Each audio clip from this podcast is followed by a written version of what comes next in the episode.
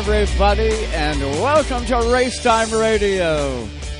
Hey, how about it? We got NASCAR back on the track. And how about that? The winter season getting a little bit shorter now that we got some racing back on the Speedway. Welcome, everybody, and thanks so much for tuning in tonight to Race Time Radio, all live here on Sirius XM, Channel 167, Canada Talks. I'm Joe Chisholm, along with Joe Chisholm Jr. right here in the studio with one eye here and one eye on that tube, Jr. Hey, how about this? We got NASCAR back on track. It's the Busch Clash, baby. It's pretty cool. It's, man, the event, there's so much to be said about what we've watched this weekend. Like what NASCAR has done, what the teams have done, you know, just what the entire sport has done. Pretty cool to watch everything come together. Obviously, we love Daytona. We would love to watch the Busch Clash at Daytona equally to any other racetrack. But, man, if you would have asked me in 2005 if NASCAR was going to be racing in a football stadium, I'd say you're crazy. What a cool venue, right? The L.A. Coliseum, man, I'll tell you what. I never, in my wildest dreams, ever dreamt anything like this was possible. But if you know anything about NASCAR, you know that the impossible is still possible. If these guys can dream it up, man, they make it happen. And it's just a cool venue, starting with practice yesterday. Man, oh, man. I couldn't believe it. This was my first real sit-down look at the new car to see how everything was going together. And I know you've been saying it since you were following along all the way through. I purposely didn't do that. Yeah. I wanted to see it under practice conditions. I wanted to see it before we go race. And man, oh, man, what a pleasant surprise, to say the least. I think NASCAR has got a brand new fan base coming up, starting in 2022, starting with this weekend. Yeah, it's. I mean, the car itself, racing on this short track at the L.A. Coliseum. Really, yeah, I mean, you could put a big motor in a street stock, or you could put a small motor in a super late model, or you could put a mediocre motor in a mediocre car and kind of do the same thing, right? I mean, speed-wise, we're not necessarily seeing something that is radically different, you know, that the sport has never seen before on a quarter-mile racetrack. I think where we're going to see the differential is obviously when we get to Daytona, but another place where really it doesn't really matter the package. As long as everybody's the same, they're going to draft, they're going to, you know, race side by side. Where the differential is going to be for me is when they get to the mile and a half, when they get to the 1 mile racetrack of Phoenix, when they get to the 1.5 mile of Las Vegas, when they get to the 2 mile racetrack of Auto Club Speedway, and then as well when they get to the road courses. I think that, you know, what we're seeing at the Coliseum, you could put 24 super late models on that racetrack. You could put 24 ARCA cars. You could put 24 street stocks on that racetrack. The race would be very similar. It's a tight racetrack. They need to stand on the brakes. They need to turn the car. And they need to get on the throttle. And they need to get down the straightaway. Oh, yeah. Simple dynamics. Easier said than done, obviously. But, you know, what we're seeing out of the new car, the braking package, you know, the actual car itself, you know, the rims, the aesthetics, everything is pleasing to me. So I do like the look of everything so far. I can't rate the new car based or versus the old car at this type of a venue, you know, on this racetrack. Right. Right. But that being said, I think that so far NASCAR gets a scorecard of A+ on venue, on car, on aesthetics, on all of the things that matter to the fan base. and competition. Rick Ware went to Victory Lane today. Rick Ware Racing went to Victory Lane today in the last chance qualifier to qualify into the Busch Clash. Last year, that was not possible. Right. Whether it be on Daytona, whether it be on Bristol or Martinsville, under last year's rules package, that was impossible. Colleague Racing, first time out, goes to Victory Lane in the heat race, qualifies indirectly. Both cars that they bring to the racetrack qualify into the Busch Clash. You know, for a new team, that doesn't happen last year. Right. You know, it's very interesting, though, to see the parity. It's very interesting to see the new blood in the sport, right? You've got GMS, you've got, you know, new owners from on the Trackhouse side. You know, it's a multi-car team now, you know, with a huge operation underneath it. Yep. And, you know, you look at the big behemoths of the sport. Brad Keselowski didn't qualify to race today with the Roush Fenway Keselowski. How crazy is that? Exactly, and didn't wreck out. He just didn't qualify. Yeah, You know, same deal with guys like Alex Bowman and Kurt Busch, and the list goes on and on of who didn't qualify for the show. But you know, I think, you know, over the course of the winter, them talking about everything that was supposed to happen in 2021, I think it was a blessing in disguise that it didn't happen in 2021, because they've made a lot of the adjustments. They've identified the things that were going to fail. Now, we're still seeing some mechanical failures in this race. You know, right? So far, we're only a little ways in, and there's been a couple of transaxles fail. There's been a power steering failure on Denny Hamlin's car. As the race progresses, we're going to see more of that stuff come to the light. And, you know, as we go through the season, we're going to see more of that. I think back to when they went to fuel injection, there was like 9 cars drop out of the first race with fuel injection. Yeah. Because they didn't realize that you once you shut it off, you needed to recycle it and cycle it through. So they couldn't figure that out on the fly. They diagnosed it after and figured it out. So, you know, there's bugs to work out. I give a tip of the hat to Steve Phelps. Did you read the letter that he sent out to the entire base? It was basically an open letter. He sent it out today, this morning, basically just saying thank you to the fans, number one, telling the fans what to watch out for. Right. And you know, basically stating all of the steps that NASCAR has taken over the offseason to appeal to them, appeal to the fan base. Right. And that's why they did all of it. That's why they are doing all of it. It's for the health of the sport. It's for the excitement. Fans. It's for, you know, the health of the ownership side of things on the financial side. There's a number of boxes that they had to cross off and fix, and this is a step in that direction, and I think that they've definitely done a good job, and tip of the hat, because it's something new that you have not seen out of NASCAR or out of, you know, the past 50 years that I've seen, you know, NASCAR racing. Well, they've done all kinds of adjustments over the years, and this one here, though, Junior, from the limited stuff that we've seen so far, I believe they have got the right recipe. I'll tell you right now. From what I've seen so far, they've made a believer out of me, yep. And that's tough to do at times. They've definitely made a believer out of me. Let me tell you who we got coming on the show tonight. We got lots to talk about. We got 2 hours to get her all done, and I'm excited for the guest lineup we got. Coming up right off the hop here, about 10, 15 minutes or so, Jacob Dykstra. You'll remember Jacob back in the fall up here in Canada. He is the Action Sprint Car champion for 2021. Young Jacob Dykstra he's down south. Actually, he's down in Florida, took his sprint car down there, and they're twisting laps, man. They're doing some racing. And we're going to catch up with Jacob here tonight on the show. I know there was some talk after he won the championship up here. His goal was to get down to Florida and kick the season off.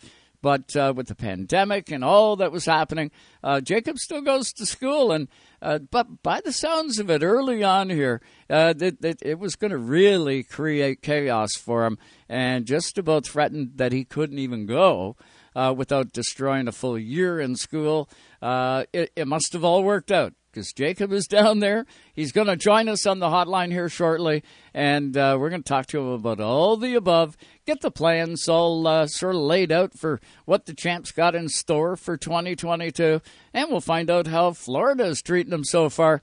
Lots of dirt racing to do down there, and things all firing up at Volusia County Speedway, along with the other racetracks down there. And we're going to catch up with Jacob tonight. We'll also, in hour number one, catch up with Tony Stevens. You may remember Tony joined. We get Tony on the show a couple of times throughout the course of the year. He is Pit Row TV. They do an awesome job streaming all the Cars Tour stuff. They get to a lot of racetracks, Junior. Tony Stevens, you know Tony. You've been up. You've met Tony, haven't you? Sort of, yeah. I've talked to him. Track with him. I know I've talked to him lots, but no, I've never actually met him face to face. But we've definitely talked to him on the show lots, and I've dealt with him with a few different ventures. With, well, you were spotting out one Rack time Hunter for and stuff like a that. For Cars Tour car. Yep, that they were actually. I never met him that night. He was across the way. I was in the spotter stand, but gotcha. But yeah, he was calling the race.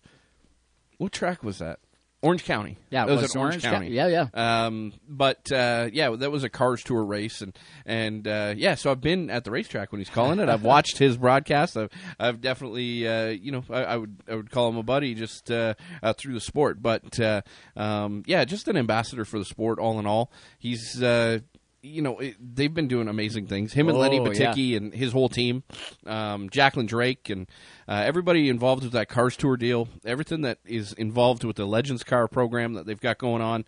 And then as well, some of the invitational races and special events that they do. You know, the Motor Mountain Masters at Jennerstown, and a handful of the other races that they do.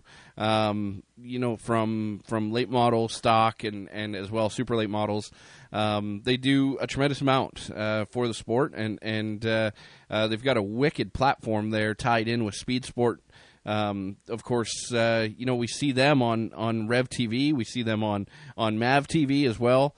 Rebroadcasts of those shows, and they've got a great subscriber base. But then they also have a wicked pay-per-view program for when it is a special event. And then they also have free views, right? The Motor Mountain Masters is a free view, right? Right. It is a sponsored event, and you can log on and watch the Motor Mountain Masters live. And I believe that is on again. We'll ask Tony for 2023 or 2022 rather, and into 2023 as well, with an announcement of an extension on the purse and a bunch of other stuff from the Billy Rebar and his team at Jennerstown. So, lots to talk to Tony about. They're probably down in Florida by now. Well, they are. They've been busy. They were on track this weekend. They've got lots to announce, and I thought, hey, when I seen the release here just the other day, I thought, time to get Tony Stevens back on this show.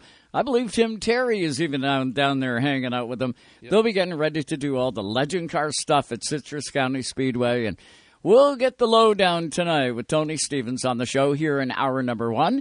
Then, in hour number two, we're going to get off to Canada's West Coast. We're going to go out to BC. Of course, the big announcement Trevor Seabird had for us a couple of weeks ago. The Western Rattler 300 is going to kick the season off up here in Canada. Big race just announced a couple weeks ago. It will go at Penticton Speedway. It's a 300-lap race. It's going to be a whole event weekend, April 29th and 30th. It's going to be huge. And with that announcement, sure enough, I thought, man, I got to start checking around, see who is all thinking ahead into the event, and trying to get some of those drivers on here in preview. How about Brandon Carlson? He is going to be a driver of the 14 from out there. Brandon Carlson is a 200 winner. I believe he finished second this year to Rory Smith in the 200 out there in Victoria. But Brandon is gearing up, and we're going to check in with him tonight, find out what the plans are. He does some racing not only up here in Canada, but he tries to get across the border, too, when it's available to be you know, to go across and get into some of those races. Brandon Carlson, one of those staples, veteran driver, and look forward to catching up with him in hour number two. We'll talk New Smyrna Speedway tonight.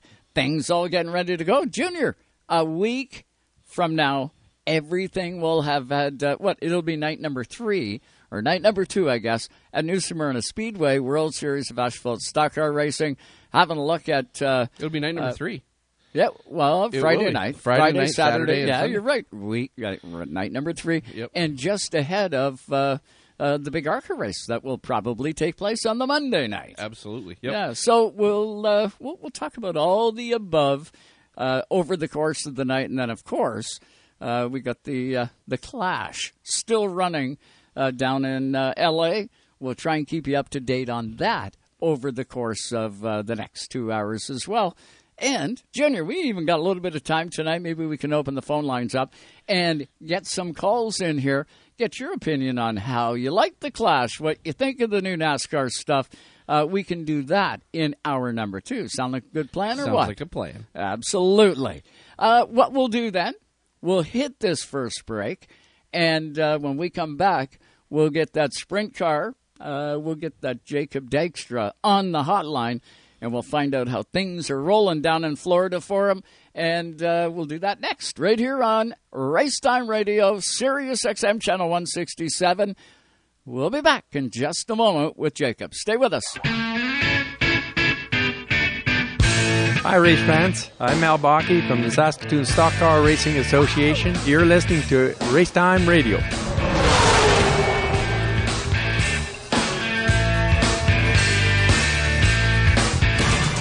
From coast to coast, you're listening to Canada Talks. Race Time Radio is brought to you by RPM Race Parts. Order today, race tomorrow. Also by VP Race Fuels, the worldwide leader in race fuel technology. And by Dawson Dental Centers. Get your Victory Lane smile at dawsondental.ca. Rev TV, your motorsports and automotive destination, is on free preview all February. Watch live races from around the world and right here at home, from two wheels to four and so much more. Rev TV is your source for motorsports. Rev TV features exclusive race series, up-to-date news coverage, documentaries, how-to programs, and adrenaline-filled lifestyle programs 24/7. Go green with Rev TV. Contact your TV provider to order. Race Time Radio to go. Streaming live or on demand at racetimeradio.com. Even though Napa is a nationally known name, nearly all of our stores are built from the ground up by local owners and families. People you might call neighbors will be here, there, and everywhere. Doing what neighbors do to keep their communities moving forward. You stop by a Napa Auto Parts store, you can count on Napa know-how. Tonight's Race Time Radio is brought to you by Napa Auto Parts Stores, New Glasgow, Andy Ganesh, and Port Hawkesbury, Nova Scotia. You can count on Napa know-how. Cold temperatures mean we light fires to warm up or cook on, sometimes even to survive. Quick fire starters are a must in your kit, in your sled, ATV, or vehicle. Quick just may save your life if you get stranded this winter. Enjoy the winter. We're Canadian. And so is Quick.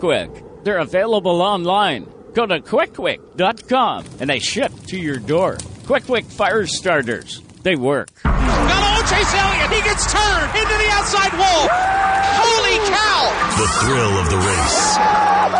Way sideways. Definitely was sliding into it. Out of control. Unbelievable how quickly things can change in racing.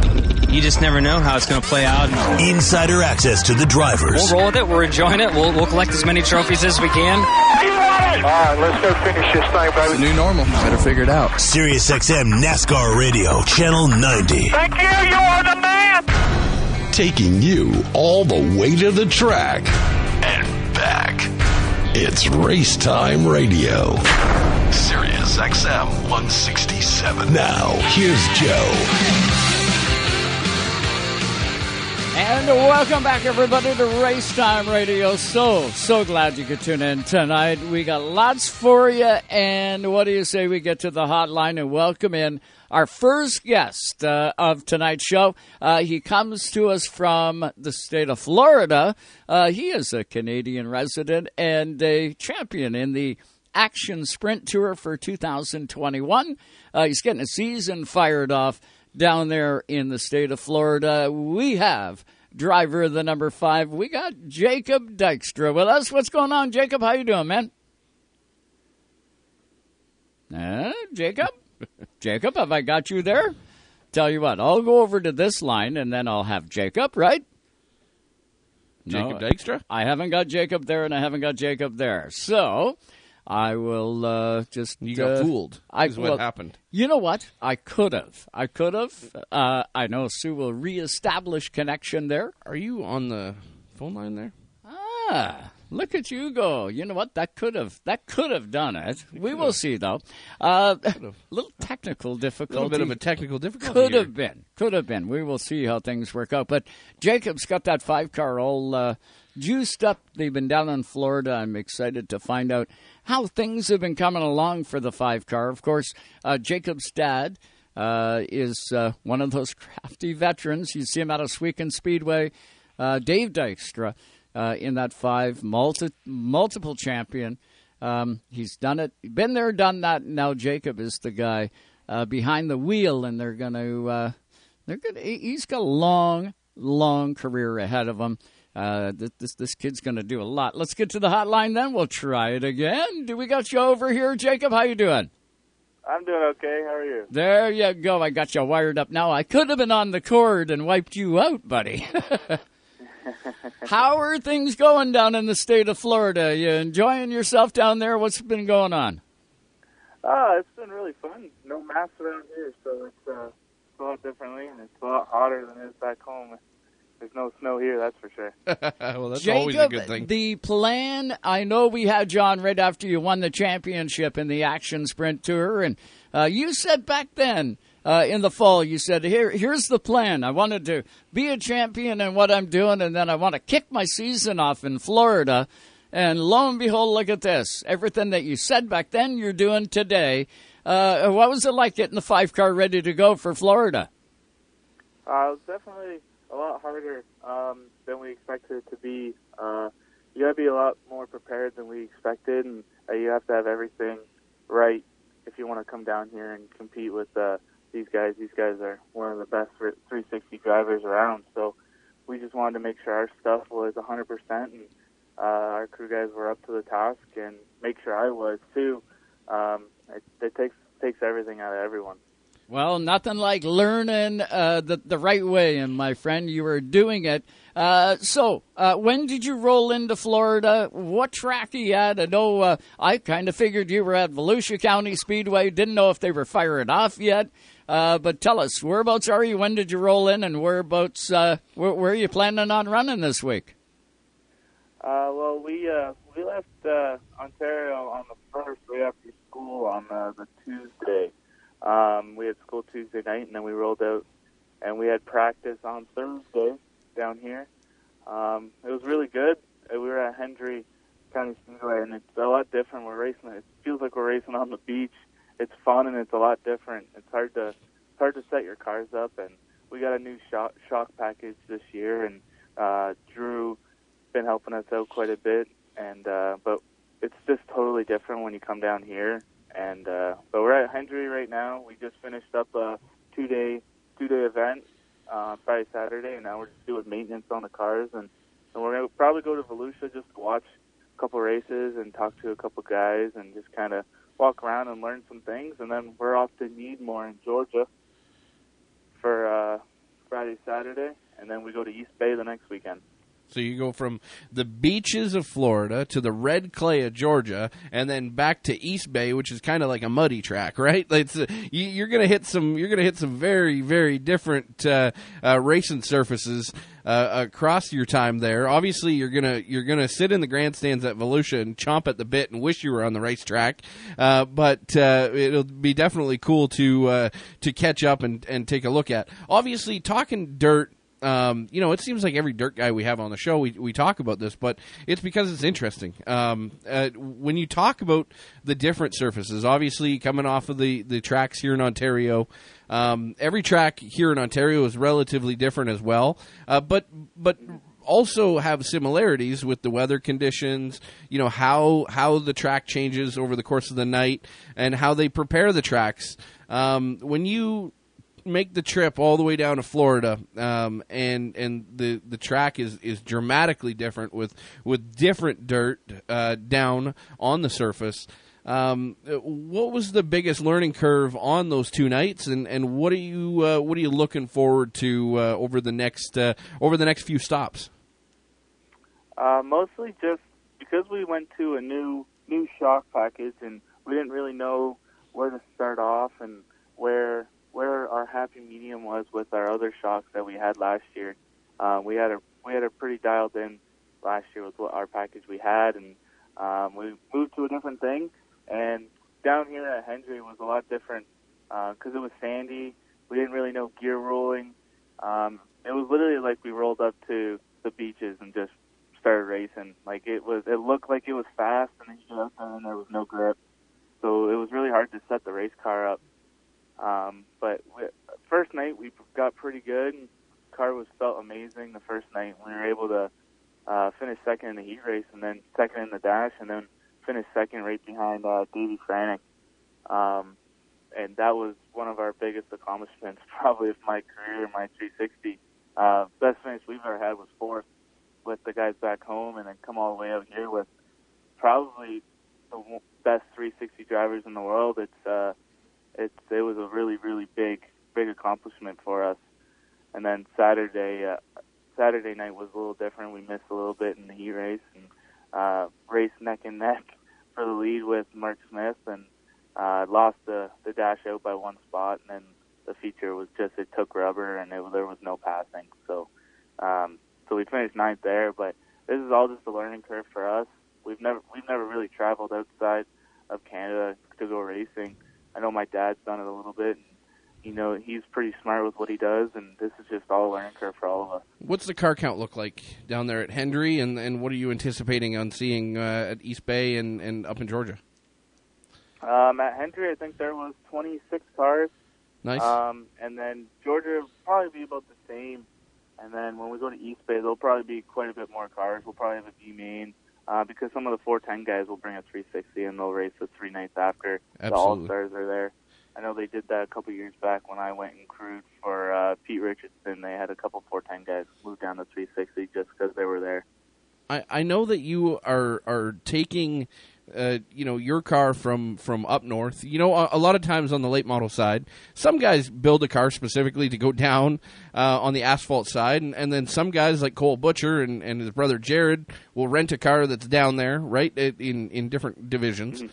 The 360 sprint car, you know, if you have a 360 that is competitive for the win at Ohsweken, how much do you need to do, you know, to make that thing competitive at East Bay, for instance? Or what is the difference?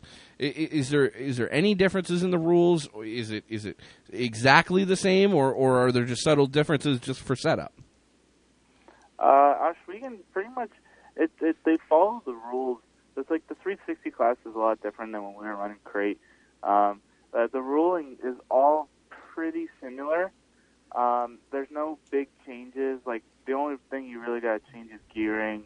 Yep. And stuff like that. And tires, obviously. They have a harder compound when we come down here. Okay. We run an RD12, and down here we run like a medium tire. So it's a little harder tires.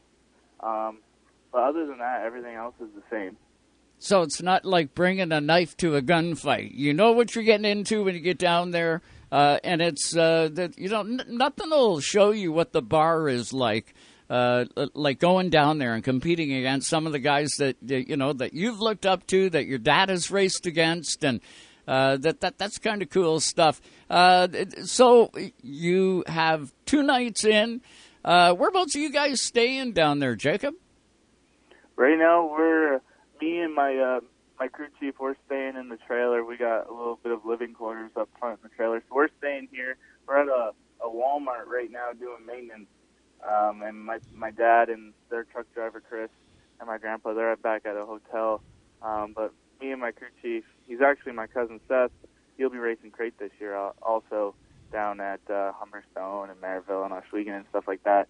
But he's down here with us, and we're just kind of hanging out at Walmart and going to do maintenance tonight when it's cold and when it cools down a little bit, so we're not doing it through the day. And then we can, tomorrow we'll go to the beaches or something and have a good time, and then we'll go to Volusia. Talk about bringing back memories as a kid. Yeah, yeah. You know, I think back to when you and Mom and I went to Daytona. Right? I was, probably 9 years old, 10 years old, something like that. Younger than that. And you know, it's we would stay in DeLand and you know, Ormond Beach. We would stay there a couple times. But like there was always a sprint car or two or five, you know, or a couple modifieds and a sprint car. But there was always dirt cars in the parking lot. And you know, if it wasn't in your parking lot of the hotel, it was in the parking lot across the road at the Kmart or at the Walmart or you know, one of the parking lots nearby. You could usually see a dirt car stripped down and cleaned or getting cleaned and getting worked on, getting the maintenance done in a parking lot. And you know, I think back to just recently being down in Florida. It's always that way during speed weeks. But definitely probably pretty cool. Lots of fans come over if you're in the Walmart parking lot. I'd imagine lots of fans and just passersby would stop and say hello to you guys. Yeah, sometimes we'll have a couple people come over, a couple kids come over and want pictures and stuff like that. But we're not really that close to the racetrack because Hendry's kind of, it's weird. It's like in the middle of nowhere off the highway. So you got to drive 20 minutes each way just to figure out a spot to park, or even further than that. So there's not really a lot of people that are, and it's just right off the highway, right? So not a lot of people are coming in and out. But we did have a couple people, a couple little kids want to come over, sit in the car, and just take some pictures. And you like that kind of stuff, right? It's always nice to get the kids looking at race cars because nowadays it's hard to even get kids in race cars. So it's always nice to show kids what they can do. We're with Jacob Dykstra. He is driver of the number 5, 360 sprint car down in Florida. He is a champion up here, championed in 2021 in the Action Sprint Tour up here.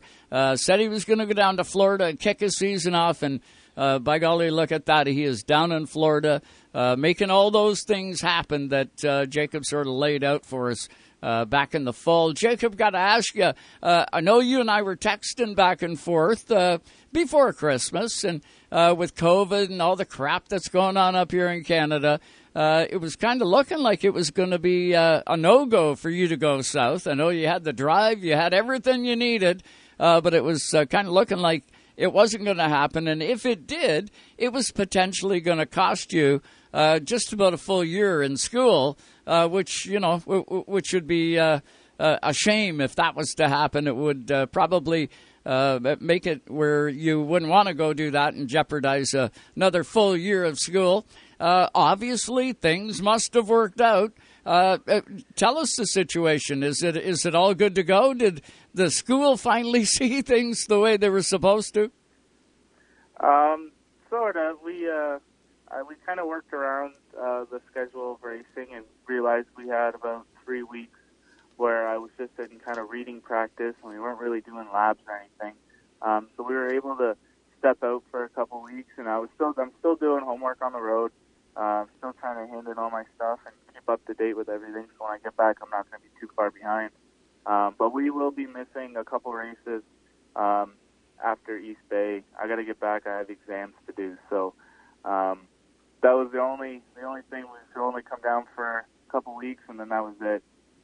But we just wanted to come down here and kind of start our season off with some really good competition and get the blood flowing and kind of knock off all the cobwebs before we come down and start racing in Canada again.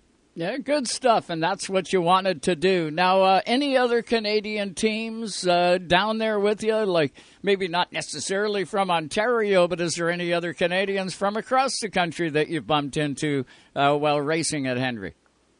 Well, Glenn Styres is down here, and they got Brandon Cooley down from Australia racing. But so we're kind of parking with them because it's just us two that have come down across the border, Kevin Lovey's and all them. So we're just kind of hanging out with them, and I think those are the only two. And Liam Martin also, he races 360 with us and also used to race crate with us also. And Dan Anacoke's an Anacoke team. But other than that, those are the only Canadians that really came. On the dirt side, I know we got some guys heading down on the asphalt at New Smyrna Speedway. Jacob, tell me, what is going to be success at the end of this the Florida Tour, call it, when you're done and you come back up here and you and Dave and the rest of the crew sit down? What are you going to look at as calling it a successful Speed Weeks for you? Well, we came down here with thinking we can make a feature and finish in the top 20 or the top 15. And the first night we came out here and finished in second, and it blew all of us away. So our expectations have now gained a lot because of that first night. And we're hopefully, if everything kind of goes good and we don't tear anything up, we're hoping to get a win before we come home. And a couple podiums, that's for sure. How cool would that be, right? To be down there and get the sweet taste of success would be just what the doctor ordered for you guys down there. Your dad, Dave Dykstra, of course, accomplished veteran sprint car driver up here. He's probably got experience at some of those tracks down there. Has he been to East Bay? Are you going to be able to lean on dear old Dad for any tips and pointers when you get to East Bay or when you roll into Georgia's? You got any experience at those tracks? No. My dad's never came down this far racing. We came down just to watch and crew for our buddy Pete Richardson.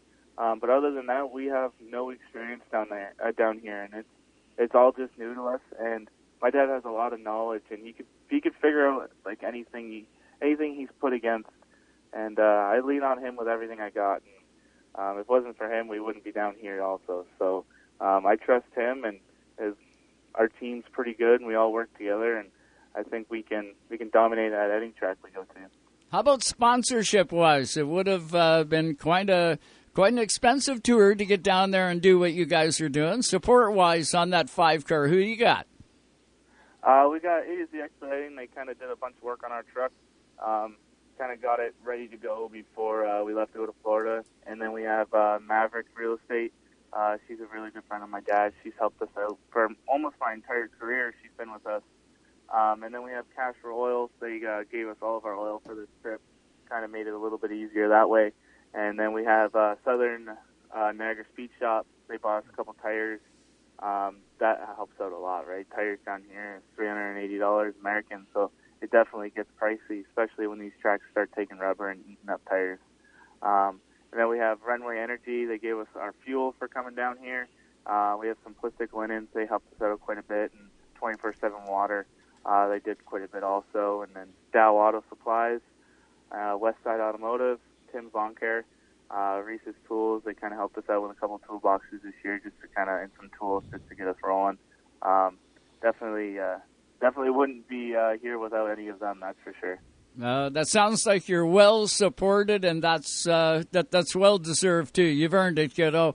Have you been keeping one eye sort of on the stuff that's transpiring in the world of NASCAR out in L.A. at the Coliseum? Have you guys been able to have a look over the fence and see what's happening in NASCAR? Have you seen the new car, and what do you think? We're not really too into NASCAR, that's for sure. We like to keep our focus more on dirt than anything. Me and my dad, we've always kind of watched the Daytona 500 and when we were kids, and then we kind of just grew out of it and just kind of stuck with dirt because we were also looking into getting into some asphalt stuff, and we just kind of just said we stick with dirt or go with asphalt, and we just went with dirt. And I find asphalt racing a little boring, and I can't sit there for 2 hours and just watch cars go around the circle. I'd rather be done in 10 minutes. So that's where we are, but it's always fun to watch. Like, I've watched a couple races, and I talked to a couple NASCAR drivers. Like, I've talked to Kyle Larson a couple times, and he's it's pretty cool to talk to some of those guys, but it definitely is not interesting in my opinion. Well, there's nothing wrong with that. You're focused, and that's what you need to be when you're going to go out there and try and win sprint car races like you're doing. So, hey, good luck the rest of the way. How can fans up here stay up with you while you're down there? Social media-wise, what do you got happening? Where can we point fans so that they can follow your progression? We got a Dykstra Racing page on Facebook. There is two of them out there. One got hacked. So there is, it's Dykstra Racing on Facebook, and then we also have Dykstra_Racing on Instagram, or I'll be posting stuff on my Instagram, my personal Instagram, on stories and stuff like that, just kind of keep everyone posted. Instagram is Jacob Dykstra. But I like to keep everything posted on Facebook, Instagram. My dad will also be posting stuff on Dave Dykstra, and then my crew guy, Seth Roy, will always still be posting stuff and sharing stuff. And if you want, you can look up USCS Racing on Facebook. They post all live videos. You can actually watch the races live also. You gotta love it. Jacob, good luck the rest of the way. Enjoy it. Go out there, get some success, have success, and we're all proud of you up here in Canada, man, and good luck. I know we'll catch up with you when you get back up here, and we'll have a look in the rearview mirror and see how everything worked out. Sound good? Awesome. I look forward to it. That was an asphalt term, by the way. You don't have a mirror. We know that. That's all right. Jacob, you be safe down there. Have a good one and go win some. Awesome. You too. Jacob Dykstra. He's going to do a good job down there, Junior. He is one of those young drivers that has got a ton of potential. Yeah, the second generation, right? It's coming through. It's coming through in a big way. You know, you look across the way. You know, you got some really bright names coming through the sport, and you know, and we can go ahead and list them. Ron Sheridan, you know, with Jake Sheridan and Nick Sheridan. Yeah. You know, yeah. A guy who's just about ready to get a third generation fired up, or a fourth, really. But Petey Shepherd, right? He's got deep roots. Lane and Billy Zardo, you know, Rick Walt. You know, just Jacob Dykstra. You've got a list a mile long of second and third generation talents that are constantly in victory lane. Brandon Watson, right? Another one. You know, just constantly in victory lane, constantly in the limelight, and put numbers up. And you know, it's interesting that you know, a young guy like that can go down there and post some numbers. Obviously, you know, and part of the question why I wanted to ask that, and I know if you're in the sport, you know that dirt has a unified rule book, right? If you're heavily involved in the sport, it used to be even more unified. Yeah, exactly. Sounds like There's a little bit now where you know, there's a little bit of deviation, not a lot, but a little bit, a little bit. And really, the main deviation that you see today is in the modified crowd, right? When you look at the IMCA style modifieds that you know, Kenny Wallace and Kenny Schrader and those guys run, there's a ton of different rules in that. There is. You know, across and the 10 different years ago, that wasn't the case. Exactly. They were all unified. Yep. So things are changing and evolving. There's definitely some certain changes between the dirt late model ranks, and you know, and there's subtle changes, but we're talking subtle compared to a car that's built for the Snowball Derby and a car that's built to run the APC Series, or built to run the IWK 250. Those are two completely different platforms, and you know, it definitely costs an arm and a leg to get one ready to go to do the other. So it's interesting. They obviously have a great partnership base. Looking forward to seeing what Jacob can do. Obviously, he's a champion up here already. The Action Sprint Car Tour is no joke. There's a tremendous amount of cars, a tremendous amount of talent. Just to be a champion in that deal is a big deal. And, you know, coming back, though, running against those guys that run full-time down there, they literally run full-time, right? Oh, yeah, it's, track to track. You know, a lot of these guys live on the winnings that they do down south in Florida and, you know, Georgia and up into Pennsylvania and across the way into the Midwest. there's a lot of sprint car teams that make a living on this deal, and whether it be a good living or not is if they're winning or not, and it's really interesting to see the level of talent that's coming out of Canada, and you got a point at two guys for that, and obviously there's more than two guys in the sport that mean something, but you have to point at the level of competition that a guy like Pete Bicknell brought to the sport, out of Canada. Yeah. And the amount of involvement he's got on the parts side, being involved at Merrittville Speedway, being involved in all the different facets that he has been involved in, and then as well Glenn Styres. Glenn Styres, without Pete Bicknell and Glenn Styres in dirt racing in Ontario, it looks different. It looks completely different. And I think that there's a list of 100 guys as well, or 100 guys and girls that are right behind those two guys, but those two are definitely the head of the arrow, if you will, of grooming these talents and creating these worldwide talents. Yeah, sure are. And don't forget, I noticed just through the week here, I don't know whether it's Thursday or not, Ohsweken's got their schedule announced. Yes. Yeah, it's all out. So check it out. Get to their website. Going to be a big, big season at the Big O. Come 2022. It's coming like a freight train. We're going to hit a quick break here. We will be back. We'll check in on that clash and find out what's happening. Stay with us.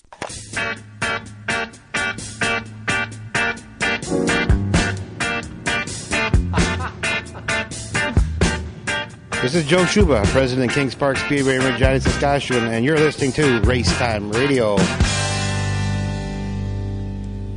Roxanne, you don't have to put on the red light. From coast to coast, you're listening to Canada Talks. Racetime Radio is fueled by BP Race Fuels, the worldwide leader in race fuel technology. Dawson Dental Centers. Get your victory lane smile at dawsondental.ca. Is it your job to light the fire, the campfire, or maybe... You're like me, and you heat your home with wood. You need to use a Quick Wit. These fire starters work. No paper or kindling. And presto, your fire is going every time. No toxic fumes, just warm, enjoyable flames. You can get them online. Go to quickwick.com. Quick Wick, they work. Lead singer of Great Big Sea, Alan Doyle. There's a song on the record called Back to the Harbor, which is the title track that I actually sing with my dad. And then the one you made reference to, the Back Home on the Island, is one of the songs that really I always reference it as an old Ron Hines, the famous Newfoundland songwriter's song, but it was, the words could have been spoken out of my father or my uncle's mouth, it's one of those perfect paintings. Sirius XM Channel 167. Even though Napa is a nationally known name, nearly all of our stores are built from the ground up by local owners and families. People you might call neighbors will be here, there, and everywhere. Doing what neighbors do to keep their communities moving forward. You stop by a Napa Auto Parts store, you can count on Napa know-how.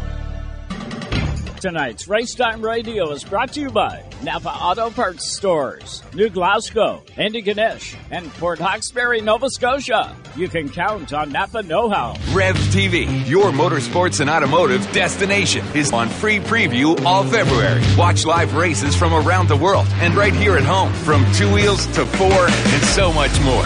Rev TV is your source for motorsports. Rev TV features exclusive race series, up-to-date news coverage, documentaries, how-to programs, and adrenaline-filled lifestyle programs 24/7.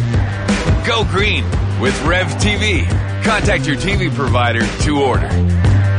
Now, a flashback in Canadian music history. Here's Eric Elper. Rush holds a special place in our hearts and in the record books. They've sold more than 40 million copies around the world. They have a star in the Hollywood Walk of Fame, inducted into the Rock and Roll Hall of Fame, and Officers of the Order of Canada. And they've released 24 gold records and 14 platinum albums, placing them fifth for the most consecutive gold or platinum studio albums by any rock band.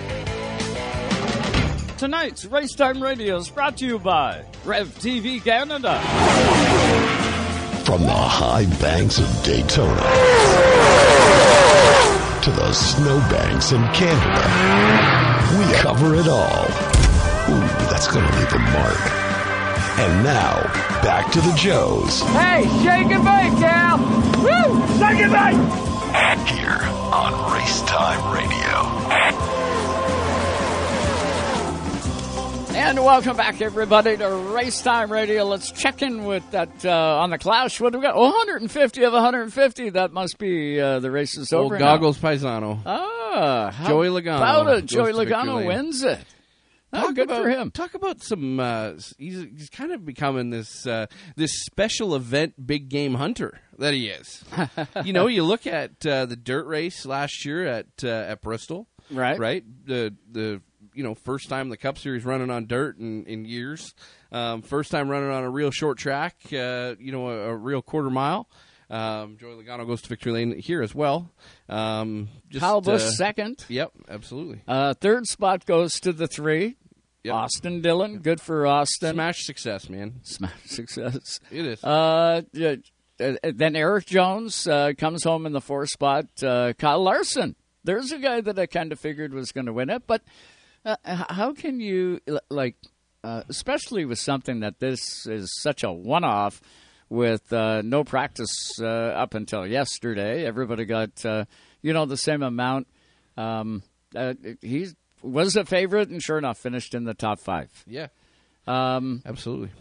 I know I was saying before, we'll get some callers in hour number two to get people's opinion on what they're seeing out of NASCAR. Allison McKinnon just sent me a message, said, wow, NASCAR has nailed it, man.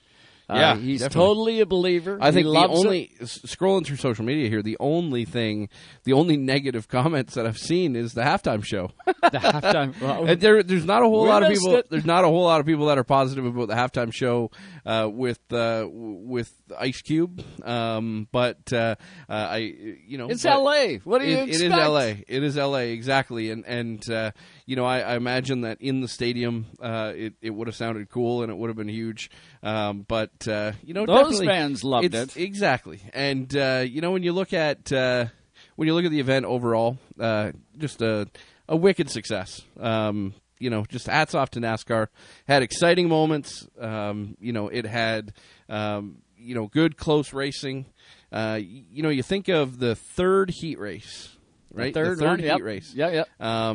And that was Bubba Wallace.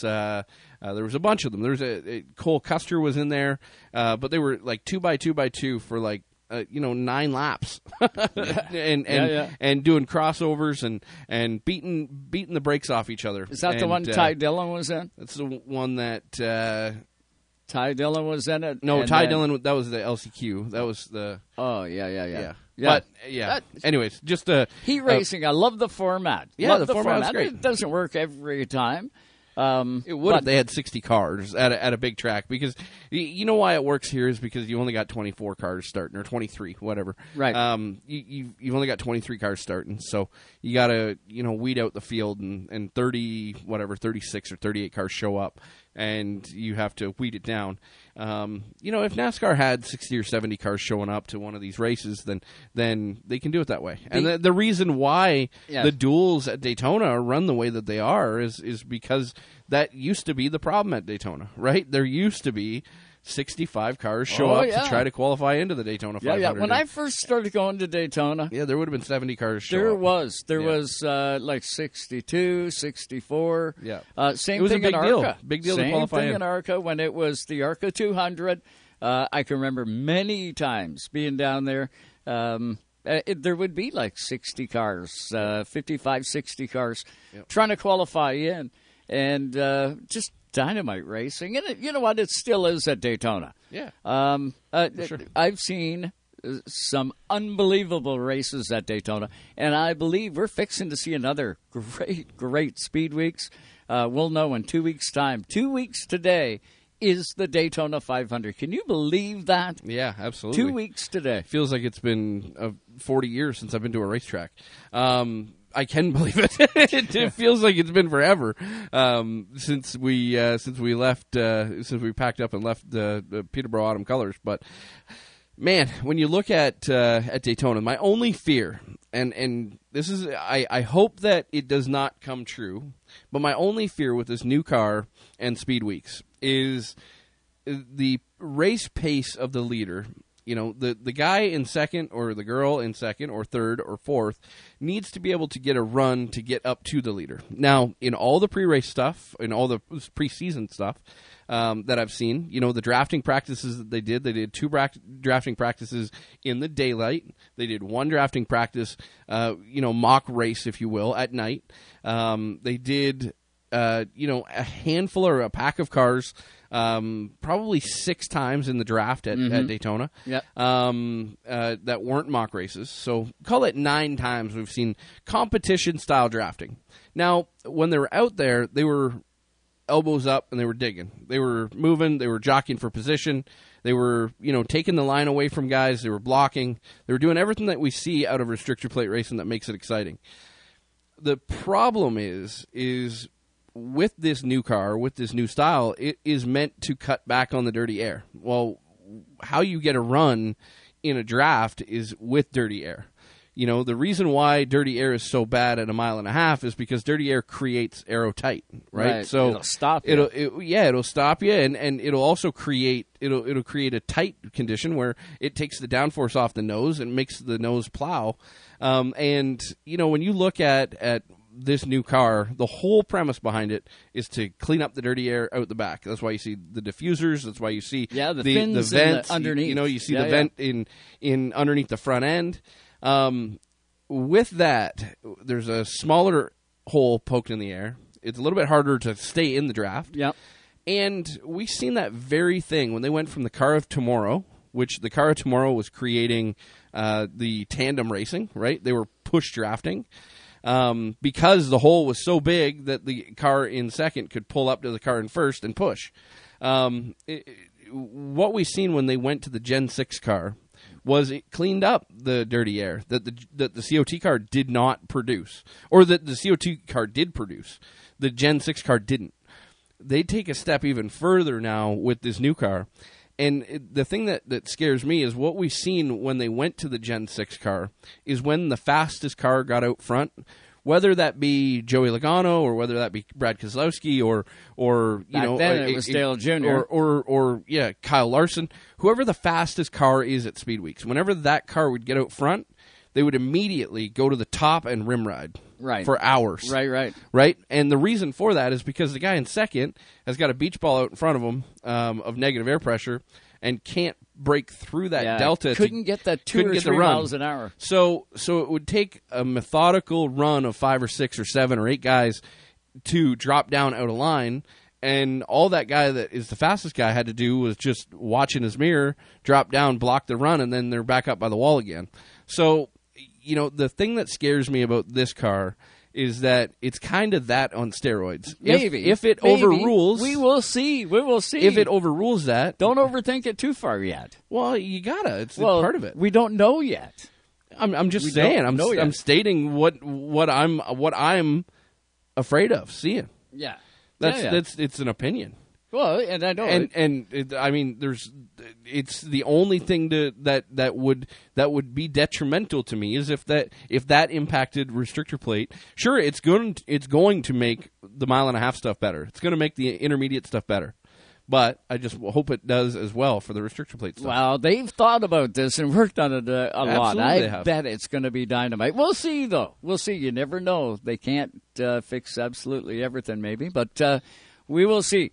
We are up alongside, throwing it back to Toronto, get you up to date on news and highlights. And then hour two begins.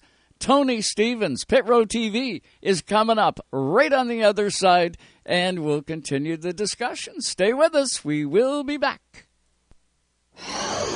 You're listening to Canada Talks on Sirius XM, Channel 167. Racetime Radio is brought to you by The Quality Inn, Halifax Airport, the official stay of the Racetime Radio broadcast crew. Also by APX Racewear, the motorsports leader in custom crew apparel and fire suits. Also by the Wooden Door Bistro. Now, Chase Elliott, he gets turned into the outside wall. Holy cow! The thrill of the race. sliding into it, out of control. It's unbelievable how quickly things can change in racing. You just never know how it's going to play out. Insider access to the drivers. We'll roll with it. We're enjoying it. We'll collect as many trophies as we can. All right, let's go finish this thing, baby. It's a new normal. Better figure it out. Sirius XM NASCAR Radio, Channel 90. Thank you. You are the man.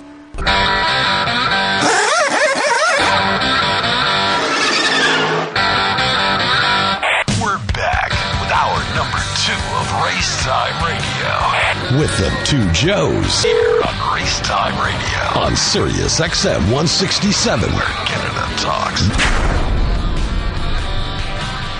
And just like that, hour two begins tonight on Race Time Radio. So glad you tuned in tonight. We got lots still coming at you here in hour number two. We got Tony Stevens coming up, Pit Row TV. We'll find out what is all on top. And that won't be all on top with Pit Row TV. Those guys, Tony Stevens, it seems like they always, Junior, add more events as time passes, but needless to say, they got a bunch lined up for absolutely everybody. You want to check them out, Pit Row, ROW.TV. You definitely want to check them out. We got lots coming up, and Tony Stevens is up on the hotline. We'll also hear in hour two, we've got Brandon Carlson going to join us from out in BC. We'll talk about the Western Rattler 300 that's going to come up on April the 29th and 30th. We'll find out if Brandon's all set and ready to go for that big 300. It was a huge announcement just a couple of weeks ago. We will dig into that in hour two. But let's get to the hotline, shall we? And let's welcome in a real busy Tony Stevens. It's been a while since we had Tony on. Tony, what's going on? How you doing, brother?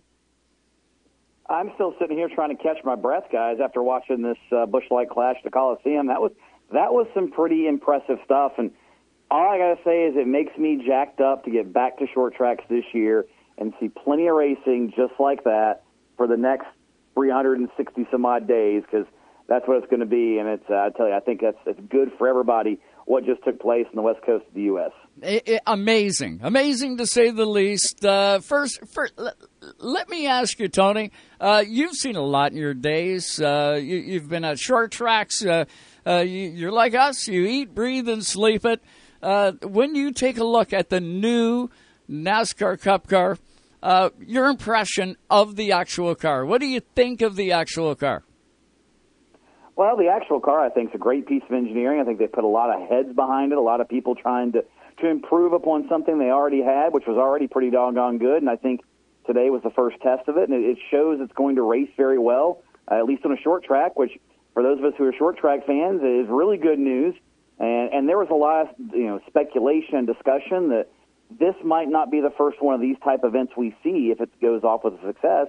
And I think it was successful, and I think that means we're going to see potentially more short track racing at the top level. And for those of us that love it at the grassroots type level, that's nothing but good news, because it's an avenue for us to promote and to bring new people to our racetracks and to our sport and to explain to them just how great this stuff really is. Yeah, and if you're a short track fan, you know how many times over, the years I've been involved in this sport, I've had lots of people say, no, I'm a short track fan. I like going to my local racetrack. I love the short track format. I don't get NASCAR's model. I don't like the time trials back when they did time trials and then they went to the race. I'm a short track guy. I'm not a NASCAR guy. Or you talk to the NASCAR fan and they say, well, I don't really go to the short tracks. I'm right into Sunday racing with NASCAR. If it isn't that, I'm not into it. What they've done now, and it's the first time I can say in the 30 years I've been playing with this sport, it's the first time where I can see a direct line between both ends.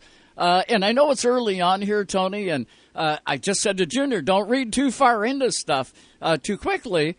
But yeah, I got to look at it and say, this is the most exciting stuff I've seen come out of NASCAR for both ends. If you're a traditional NASCAR guy, you're going to get what you want.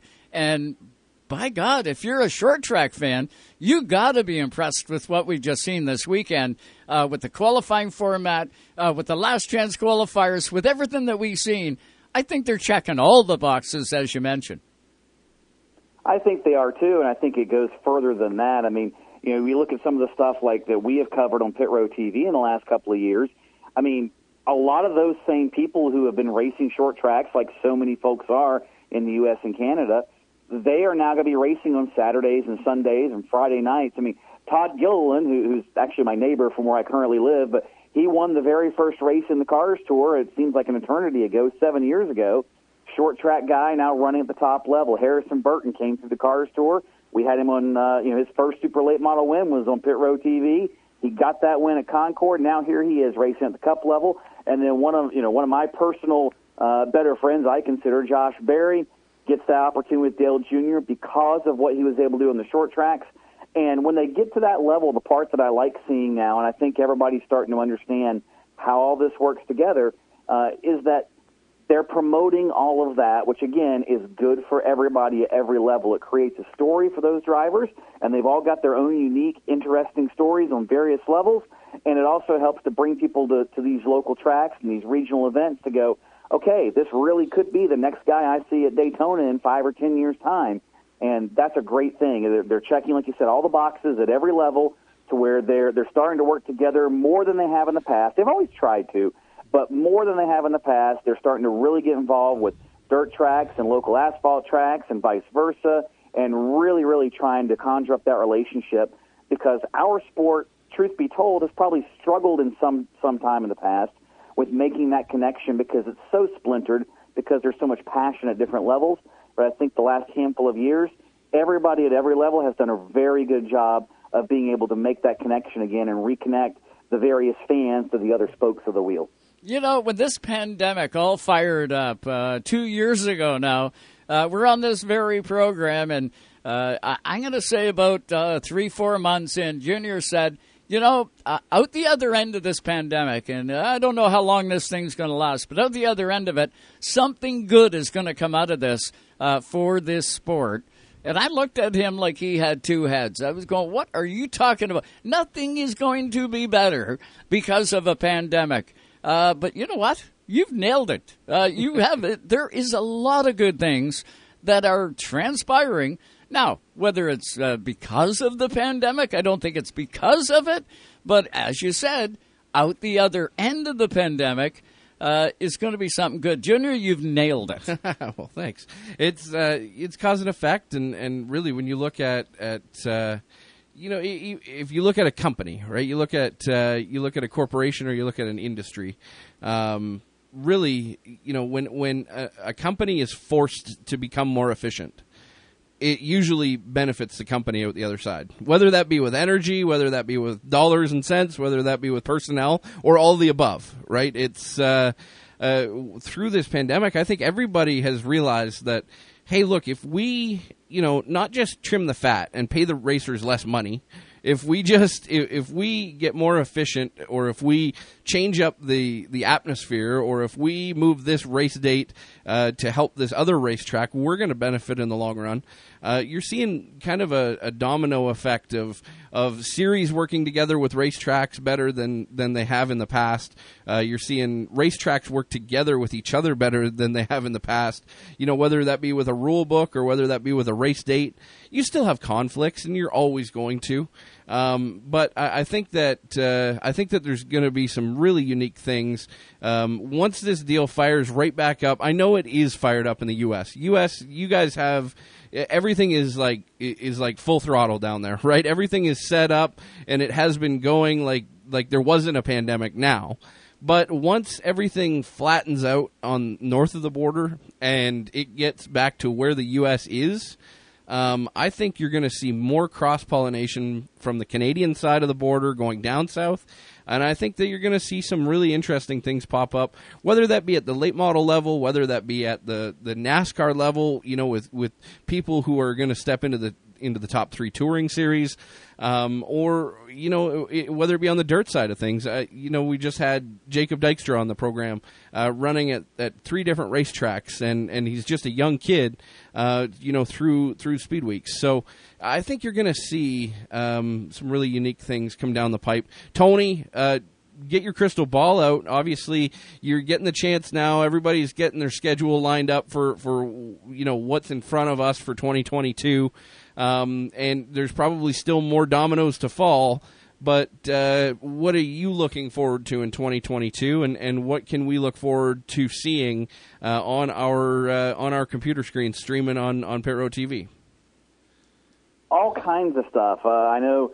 Obviously, our biggest property probably as far as throughout the year is the Cars Tour here in the Carolinas, which we've talked about. Guys like Todd Gilliland, Harrison Burton, Josh Berry come through, you know, our ranks.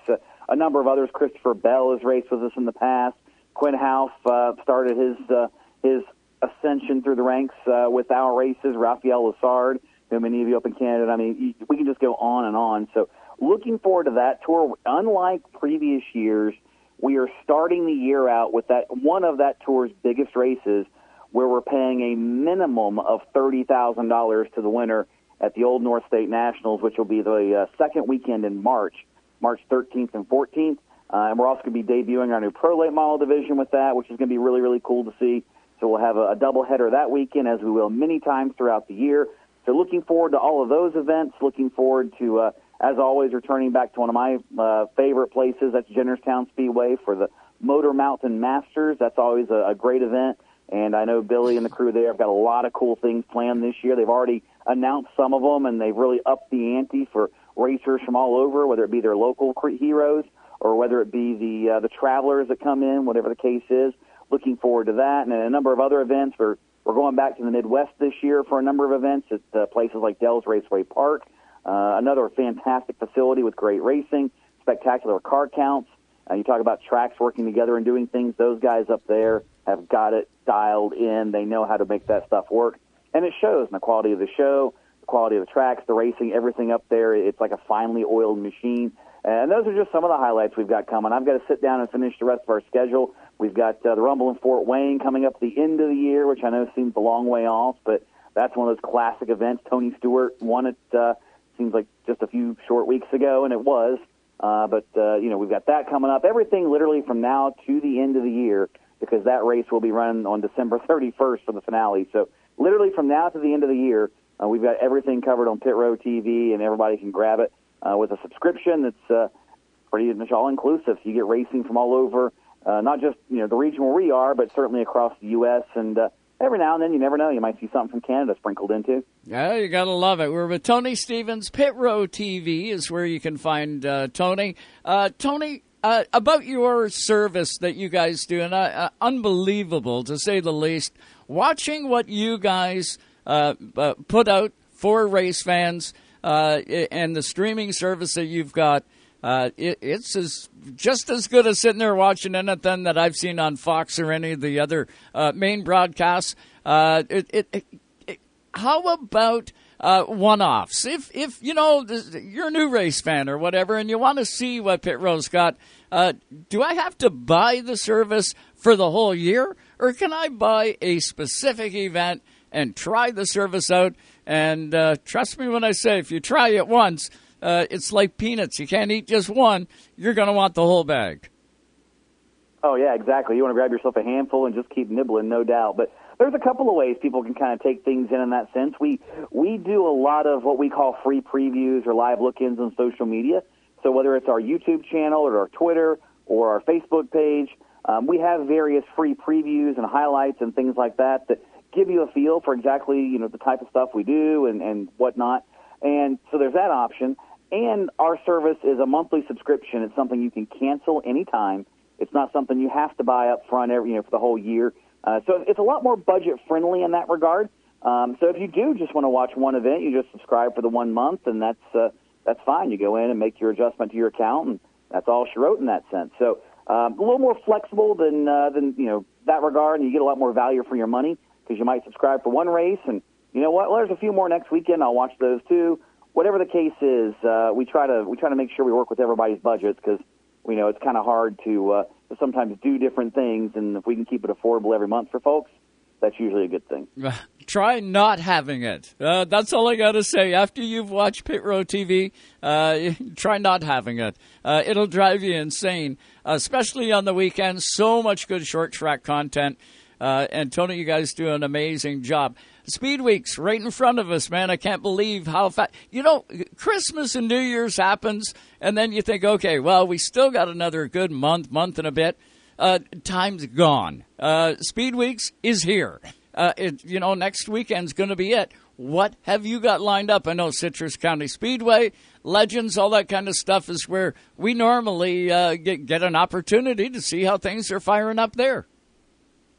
Yeah, absolutely. It's hard to believe we've been trying to, like I said, Fort Wayne and even Daytona Kart Week was at the end of the calendar year, and that was, 5 weeks ago? And we've been trying to do some things in our back end, things that the viewer probably wouldn't notice. It's not going to be a major change in that regard, but we've been trying to get a lot of things buttoned up with some different technology to make life smoother or allow us some more expansion in the future, some things like that. But certainly we don't want to do it at the expense of the broadcast. That's not our goal by any means. We want to keep making it better, and that's why we're doing it. But, yeah, it's here. I mean, the Florence Icebreaker was yesterday down in South Carolina, and next thing you know, we're going to be heading to Florida doing different things. And you know, we've been doing some different work with NASCAR on some different projects as well. So, it's going to be a deal where traditionally, this is where we head down, whether it be to Citrus or Auburndale or somewhere, and go play with legend cars and do stuff with them and go dirt racing for the Toilet Bowl in Tennessee and all kinds of different things. And, boom, next thing you know, season is here and we are off and running. So, it's here. And I'll say we're kind of like the race teams at this point where – you know it's coming, you work on it, and you're never finished, you're never ready, you just run out of time, and that's where we're at right now. And then you're reactionary, right? You go from proactive to being reactive in a hurry. Oh, 100%. I mean, we had we've already had a couple of technology glitches where we're like, oh, that's not going to work. Okay, let's order one of these things to fix it, and you go on, you call your supplier, and the manufacturer's back order on those for the next 6 weeks. I just sold the last one yesterday. Ah, drat. Solution number 2 you got to engineer. So, it seems common that everybody's having to deal with that now, whether we like it or not. But back to your point from earlier, that's one thing that racers and race people do the best, it seems like, is adapt and overcome and ultimately come out in the end much better than they were when they started. So that's kind of how we look at it, is every challenge is going to improve what we bring to the fan, what kind of product we can produce, and the different things we offer for, our promoter partners and series partners and drivers, for that matter, what we're able to do for them. So even though it's a hiccup now, it ends up being a good thing later. You know, Tony, it's really interesting, and I want to kind of get your perspective on this. And I obviously have to ask the question in a relatively delicate way because it is competition, but it is also cooperation. I guess DW would say that it's coopetition. That's what Darrell Waltrip used to say. On the competition side, for you on the streaming side, all right, there's a handful of streaming services that are out there that are available that cover very different things, and it would be very interesting to know. How many race fans subscribe to all of them? Because once you get on one, it's you need to kind of have all of them. It's like Netflix and Crave and HBO. They come out with a really good show that you want, and you subscribe to that one, and then the next thing, Netflix has got one, and you want to subscribe to that. When you look at the landscape of the where streaming is at, across, let's just use the United States just as a general, looking glass or scorecard. Do you feel that there's a lot more growth in that perspective, or what do you foresee out of the streaming services world as the future marches on? Because it seems like you guys are all full tilt. You guys are going 100 miles an hour. In a 60-mile-an-hour zone, and it seems like you guys have got a full schedule, and it seems like your competitors do as well, and it seems like it just continually gets better. Yeah, it's full speed and full tilt, no doubt. And to back up to one of your earlier points, literally 2 years ago, or a little under 2 years ago, I remember sitting, at home going, "What in the world's going to happen? What are we going to do?" Because A, if we have no events to do, it doesn't matter what we can do because we need events in order to broadcast. And, you know, we looked at shifting the company to things like weddings and funerals and you name it. And then, you know, a few weeks after all this happens, it becomes, all right, we're racing in places, and some didn't have crowds and some did. And even just through that short time frame of less than 12 months, we all saw a ton of growth and a lot of potential. And we got to learn different things about how people consume content and what they want to see and how they're engaged. And so that's driven a lot of growth on certainly our front. It's accelerated a lot of the growth that I think we all saw possible and coming, but it just was much faster than we anticipated, like you said. And ultimately, you know, that's going to become a problem because, at least I say a problem, it's a good problem to have, but, you know, ultimately we're getting to things and we're trying to be very careful with it because we've seen, and we've had it happen once or twice. I won't lie. Things do happen, right? But at least for us, it's very important to us to make sure that whatever we promise a promoter or promise a race fan, that we're able to deliver on it. The last thing we want to do is to go out there and promise to do whatever, 5,000 events and only pull off 2,500 of them. Yeah. Because that doesn't look good to you as a fan. You don't like that. It's not any service to the racers that are racing those events, and they told the sponsor, hey, we're able to have this coverage, and then it's not there.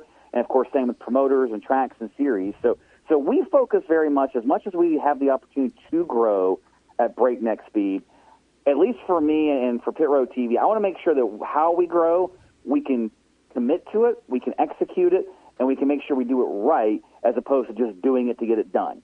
You know, again, everybody's been in life where sometimes you run into situations where you just have to get it done, but we try to minimize those the best we can so we can do the best thing for everybody involved in the broadcast itself. Well, you guys are doing a dynamite job. You know, there's, like you say, Junior, there's lots of different streaming services out there. Some of them I've seen is like watching a Facebook Live, and then there's other ones like Pit Row TV that are actually like watching a Fox broadcast or a professional broadcast where, you know, the viewer can sit back and actually watch the event, see replays, see everything that you're used to seeing through a quality broadcast. And, Tony, that's what you guys are doing, and you keep upping it all the way through. Did I see Tim Terry? Is he down there with you now? Do you got him on that side of the border? He's literally about 10 feet away from me right now, actually. Chilling, we were watching the Clash together, hanging out, and he's pecking away on Tim's Corner Motorsports and Tim's Corner TV, I think, right now. But, yeah, he is on this side of the border hanging out. It's kind of become his yearly vacation when he comes down. He kind of makes plans to come down in February, spend about 4 to 6 weeks, and just chill down here, enjoy some racing, go to Speed Weeks, go to some other events, and just kind of hang out, show him around town. We do some stuff with some mutual friends around here, and it's a good time, and it's kind of the kickoff for him and for me personally anyway. If that's just the tradition. Oh, it's Speed Week. It's time for Tim to come down and have a good time. We all go and race chase for a few weeks, and it's a good time. He has a good vacation, enjoys it, and it gets him riled up to go back up there and start with the maritime season. So works out good for everybody, including you guys. You guys get rid of him for 6 weeks. This is an East Coast term, but you can call him a barnacle. He sticks to you. He sticks to you for a few weeks and goes for the ride, right? You can call him Tim the Barnacle. I mean, you can call him whatever you want, but, you know, I guess that's ultimately what he does. Something about that $200 bill for lunch you made me pay for earlier I don't really know about, but...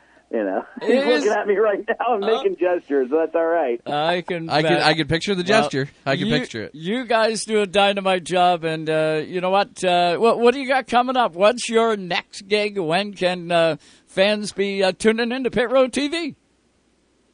I gotta go back and look at the schedule, to be honest with you. Like I said, the biggest one that's coming up that everybody probably needs to circle in their calendar. We just had the All-Star Showdown from Irwindale on last night. We syndicated it through our friends at Low Budget TV. That was a great race between the pro late models, the super late models, and the modifieds out at Irwindale, California. Yep. That's available for Pit Row TV subscribers. Like I said, we were able to syndicate it through Low Budget TV, one of our friends essentially out on the West Coast. So that was a big one. But the next big one probably for people to really look at would be about 4 weeks from now for the Old North State Nationals. We're going to have a few little things here and there before then. But ultimately, that's probably the next big one, I would say, they need to circle. We expect huge field, great competition, big money on the line. the season opener for the Cars Tour, really the big favorite tour of everybody down here in the States, it seems like, when it comes to racing and the quality of racing side by side. I mean, the last time I went to Caraway with those guys, the lead changed, I think, with a lap and a half to go, and there were about four cars under a blanket when that happened. So kid went from winning his first race in his career potentially to ultimately his car owner winning the race. Or actually, I take that back. His car owner had a shot to win the race. Somebody else moved him, I believe. I don't know. It was confusing as all get out because I can't even remember it, but it was hectic, and it was a great race. But in either case, you don't want to miss that one. Again, that's March 13th and 14th. It's a two-day event. We're going to qualify everybody through time trials in the sense of the top two are locked in. There's heat races to set the rest of the field, LCQs on Saturday night, so plenty of action there. And then on Sunday afternoon is the feature event schedule, which will have the pro-late models racing for their distance, and then the Old North State Nationals that has become kind of a tradition for the Cars Tour. Again, a minimum of $30,000 to the winner of that one, which is pretty big money in pavement racing for sure. And you do not want to miss it. Again, that's the second weekend of March, the 13th and 14th. Unbelievable. Tony, I got it circled. We got to thank you for the time tonight on Race Time. Sure, great catching up with you. You and Timmy have a good time down there. And Speed Weeks, it's here. Daytona, oh, man, can't wait to see what unfolds over the next 2 weeks. Oh, what am I saying, 2 weeks? How about the next 50 weeks? Because it's all coming at us, buddy. Absolutely, it is, and we're looking forward to it. Like I said, it's here. It's time to get rolling, and folks can follow along with all of our journey and what we're doing and who we're talking to and all the cool things we've got happening on social media at Pit Row TV, PITROW TV. You know, we've got an Instagram and a Twitter, and we're on YouTube, and we got a Facebook, and I think we're on Twitch and Snapchat. We're on all kinds of things. So, you know, dial in, follow us on all your favorite social media. And we'll be sure to have you plenty of racing content that you can consume, share with your friends, show them how cool racing really is and what you like about it, and maybe make you a fan of some of the stuff we're doing. And if nothing else, you can keep up with where we're at and what's going on in racing. But, again, that's at Pit Row TV, PITROW TV, on pretty much every social media. And you can watch everything at pitrow.tv online, where you can download our different apps and things like that as well for your Fire TVs or things like that, to where you can watch it on your big screen at home. So we've got you covered either way on Pit Row TV. Sounds good, kiddo. You stay out of trouble, and we will talk to you again real soon.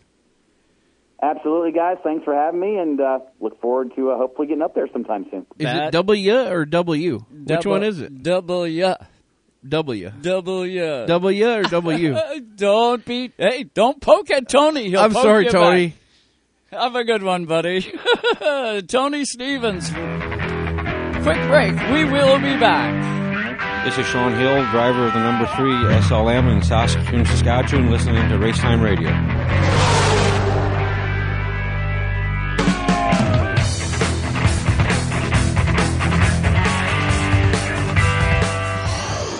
You're listening to Canada Talks on Sirius XM, Channel 167.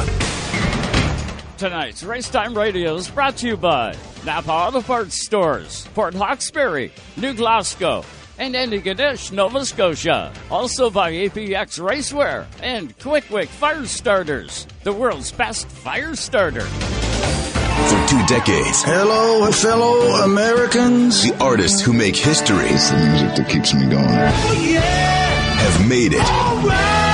You're here. Woo!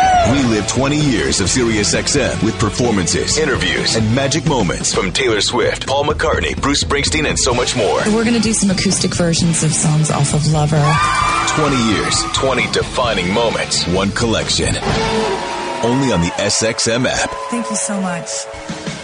All North Racing, only on Rev TV.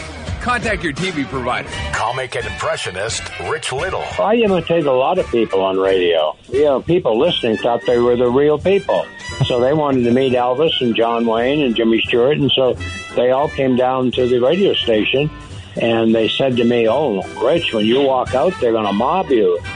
And, of course, there weren't any. It was just me. And somebody said, there's nobody, it was just Rich Little, and I walked out and got booed.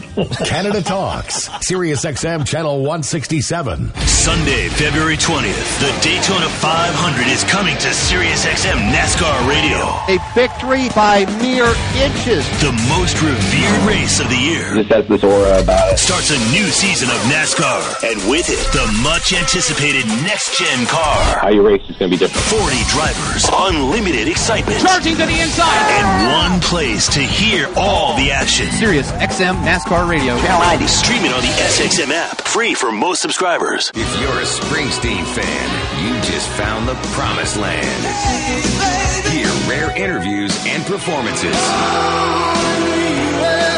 Live concerts. Is there anybody alive out there? Celebrity guest DJs. This is Rob Lowe. Hey, babies, Little Steven here. And more exclusives when listening to Bruce Springsteen's channel. Welcome, Bruce Springsteen, to E Street Radio, your home away from home. Great to be here. E Street Radio, Sirius XM Channel 20. Rev TV, your motorsports and automotive destination, is on free preview all February. Watch live races from around the world and right here at home, from two wheels to four and so much more. Rev TV is your source for motorsports. Rev TV features exclusive race series, up-to-date news coverage, documentaries, how-to programs, and adrenaline-filled lifestyle programs 24/7. Go green with Rev TV. Contact your TV provider to order. Twitter's a great race fan tool. But I promise you, nothing feels better than a good yell. Now, back to more Race Time Radio with Smokin' Joe and Junior. And I'm not really good at this Twitter stuff. I have trouble just dialing a phone, you know that. I had to leave that in there one more week, and then we'll leave Eddie alone after that. Welcome back, everybody, to Race Time Radio. Off to the hotline we go now. There is a huge race coming up on Canada's East Coast, see? There is, what do you call that? It's East Coast if you flip it upside down. Well, if you started out in Victoria, you could say it's going to happen on the East Coast. Well, but even that wouldn't work because it wouldn't be on the East Coast. Anyway, back out to BC is where I'm trying to get to. And we're going to bring in a driver that is a veteran in the late model. There was a big announcement here just a couple of weeks ago with Trevor Siebert, with Penticton Speedway. We've got the Western 300, the Western Rattler 300, coming up April 29th and 30th. It is going to be a huge race. It's going to be a big dollar race, and whenever there's big dollar races in the late model, our next guest is going to want to be at it, I do imagine. Let's welcome him in, shall we? We got Brandon Carlson, driver of the 14, with us on the hotline. What's going on there, Brandon? Happy New Year. How are you doing? Oh, I'm doing really good, guys. Thanks for having me on. Great to hear from you. You betcha. Finished up watching the Clash and working on the race car. Yeah, nothing will energize you, right? Then, like to get that car going, you really realize what, how little time we have left before you know the green flag's going to go in the air. Nothing will get you energized like watching a race, especially like what we watched today. What was your impression of the Clash? I was happy to see that. They stepped outside the box. They went on a short track, and they bumped and banged, and it was just a great product of racing, and I think they did a really good job. I actually saw a lot of comments that reminded some people of the Pinty series that doesn't get enough exposure, you know, that kind of short track racing, and it was just a good show to see them bumping and banging and grinding it out on a quarter-mile bull ring. Yeah, and that's what you really enjoy doing too, Brandon. I know you do. You know, coming off a decent, successful 2021 for what it was, I guess, pandemic season. But correct me if I'm wrong here. You come away with a second in the Canada 200, right? You came off a second-place finish on that one, right? Yes, sir. We ran second. We had the lead late and had a right rear tire go down, just a slow leak, unfortunately. It cost us the win. Able to hang on to second, which was good. And then a week later, we were able to rebound at the revamped all-new Saratoga Speedway north on the North Island. and we won their 150-lap race. So that was a good way to finish up the season for us. We picked up a big win up there in a new race up there, the Battle at Black Creek 150, they call it. Ah, so there you go, another big event that's happening out on Canada's West Coast. And that's cool, eh? And to hear the announcement Trevor did just a couple of weeks ago with the announcement of the Western Rattler 300, that's huge news. How close are you to Penticton? I'm about a 2-hour ferry ride and a 4-hour drive. So I'm there in the better part of a day, about 10 hours of travel. And I'm in Penticton, and it's a place I love going. I was lucky enough to win there last year. Trevor put on the Gordie Manis weekend, and we went up there, and we were able to sweep the weekend, and had a great Gordie Manis weekend up there in 2021. And we heard some rumblings that they were thinking about putting on a big race, and when he finally announced it on the show there a couple weeks ago, we're all pretty excited about it. You were right in, like a dirty shirt, so to speak. 300 laps. This is going to be a long one. Have you ever raced a race that long? No, I haven't. Most of the stuff we do is about 100 to 150. Once a year we do the Canada 200. But most of the stuff I do in the U.S., and we just ran 150 down in Tucson, Arizona, a couple weeks ago. And but the longest I've ever run is 200 straight laps. So with a 300, I know a big strategy difference, I would think, between a 100 lap or a 150. Even when you look into the Canada 200, it definitely has got to be a different strategy with, it sounds like only 50 laps more, but that 50 laps a long way, right? Absolutely. Tire conservation comes into it, and then you get a set of tires in the last halfway, in the last half of the race. So you kind of got to keep that in your pocket, and it'll be interesting to see how it plays out. Yeah, I might have to hire a crew chief for this one because, those guys get paid to make the big decisions. Or even like a really good spotter. I know when you got a good spotter, they'll really be able to help you out too. All we do is yell at you. That's all they do. Yeah, my father Rich is my spotter, and he's been good at that for the last 36 years. That's cool. Brandon, talk a little bit about, obviously, the racing dynamic out in the west side, the late model division, if you will. It seems like there's a couple of different rules packages that were existing, and under this rule book, they're allowing kind of a third package, if you will, and that is more of a standard traditional pro late model. Talk a little bit about the rules package that you've seen that they've got put together. As a competitor, what do you think? What are you bringing? And well, you're not going to tell us exactly what you're bringing, but tell us about the rules package. What is your gut feeling as a competitor, and how do you feel that they've done breaking it down? I think they're doing a great job. Somebody's got to take the bull by the horn and try and combine these classes. I get it. I don't think you're ever going to get perfect common parity because on the West Coast we have two very distinct types of late models. The cars we race at Western Speedway and the Lower Mainland have a stock front clip with a stock spindle and stock brakes. Yeah. And they have a crate motor and a 3-link in the back. Some would call them a super stock. We call them just a limited late model is what we refer to them as. And then our cars we raced in Tucson and Western Washington, Northern California, I would call them a super late model. So they're like an APC car, but with a big motor in them and, some looser rules on the shocks and in the rear end. With a straight rail. The bones of the car are very identical. So we've got that kind of in Washington State. And then I believe in Saskatchewan, Central Canada, we have like a pro late model. Like they have a limited shock, a crate motor, but there's still big brakes and a super late model or a super late model type chassis. So, I think it can work. One of the reasons I know it can work is because I used to do it.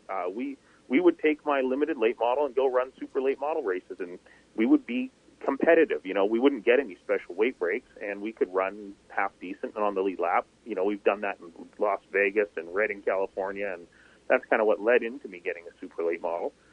And I feel it can work.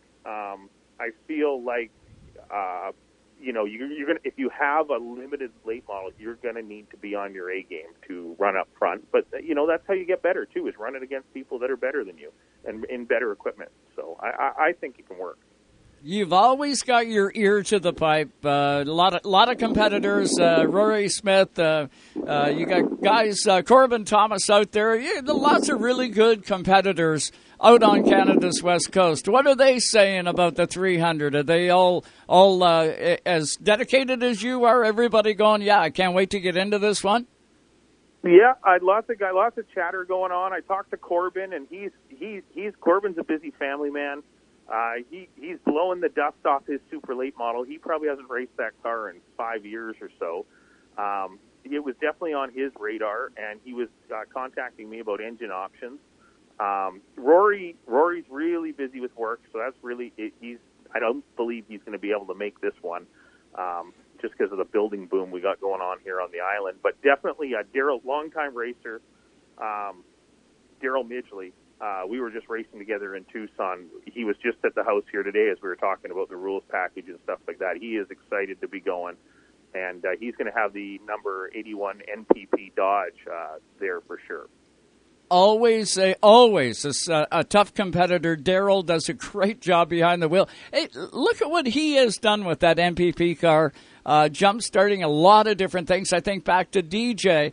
And his nationwide stuff back then, it would have been the Busch Series.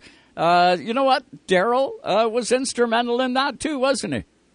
Yeah, and our longtime sponsor, Dwight Kennedy, the owner, proprietor of Northern Provincial Pipeline. Dwight has been an incredible, quiet supporter of short track racing across Canada. From Daryl, DJ, you know, I'm fortunate enough to drive for him down in the Southwest. You know, he's put on races at Penticton Speedway during the pandemic when it was tough to get sponsors just because he's such an avid racer. Dwight's one of those guys that doesn't like a lot of credit, but he's, you know, a lot of racing on the West Coast and in Canada wouldn't exist if it wasn't for Dwight. Exactly. Yeah. And, you know, earlier on in the show, we talked about this very thing on the dirt scene. The dirt scene here in Ontario, of course, we talked about Glenn Styres and Pete Bicknell. The same thing can be said about a number of different pockets of you know, businessmen that have helped the sport tremendously. You know, you look at the East Coast, you look at John Chisholm and Cecil Vance, right? Yes, yeah. They have made a you know, a dynasty, right? They've made something that is really important on that East Coast of Canada. And it has taken an army, not just those two people, but they were extremely instrumental in making that happen. I think the same thing can be said when you look west about Dwight, about the Sieberts, about Dave from Shockwave Seats. His last name, Brandon? Dave. Yeah, David Smith. Yeah. David Smith. Yeah, exactly. The same thing can be said, you know, about him. And when you look at across Canada, there's probably 25 that would fall into that category. And that is not a big number when you look at how big this sport is and how vast it is and how many people it impacts. They have made a tremendous impact in the sport. Yeah. I mean, they're the silent army, and there's just not enough of them, unfortunately. But we're very fortunate to have people like the Sieberts. And on the island, we just have the Leighton family this past year purchased a racetrack. I don't know why they would do that. You know, it's not easy, and you're usually the heel. But these people have chosen to take on this challenge and given us racers a place to race. And it's really important to support them because without these people making these massive financial investments into short track racing in Canada, I mean, we just wouldn't have places to race. We're losing Western Speedway, unfortunately, this year. It'll be its final season. But the future is still looking bright with the non-for-profit society that's formed and working towards building a new racetrack.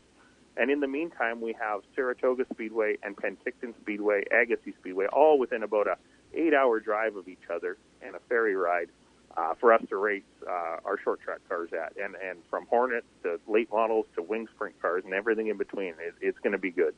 And good on you, too, Brandon, for supporting. You know, like we're talking 8-hour drive. It's funny you talk to some late model teams in the province of Ontario, and they may have a drive an hour and a half to 2 hours, and they're, you know, saying, hey, that's a long haul for us guys. They have no idea compared to what you guys go through out there on Canada's west coast or, you know, even out on the east coast. Guys are hauling, you know, a fair distance, but that's what you do when you're invested in the sport and you love it. And that's kind of cool. Hey, your next race, is it the 300, or have you got more on your list of races to hit before the, you know, big Penticton race comes up? I had penciled in Tucson in early March, but just with financing, and I do a lot of, you know, I support my own program quite a bit. I'm going to scratch that one, and we're going to head to Penticton. That's where I want to be. I think we got a good shot at it with our super late model program there.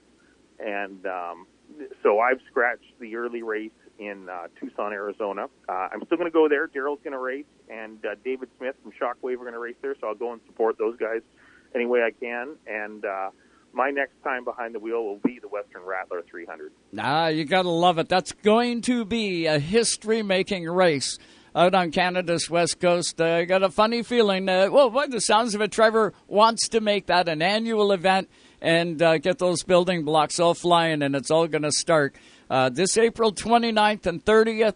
It's going to be something that, you know, fans are going to want to get out there and check out.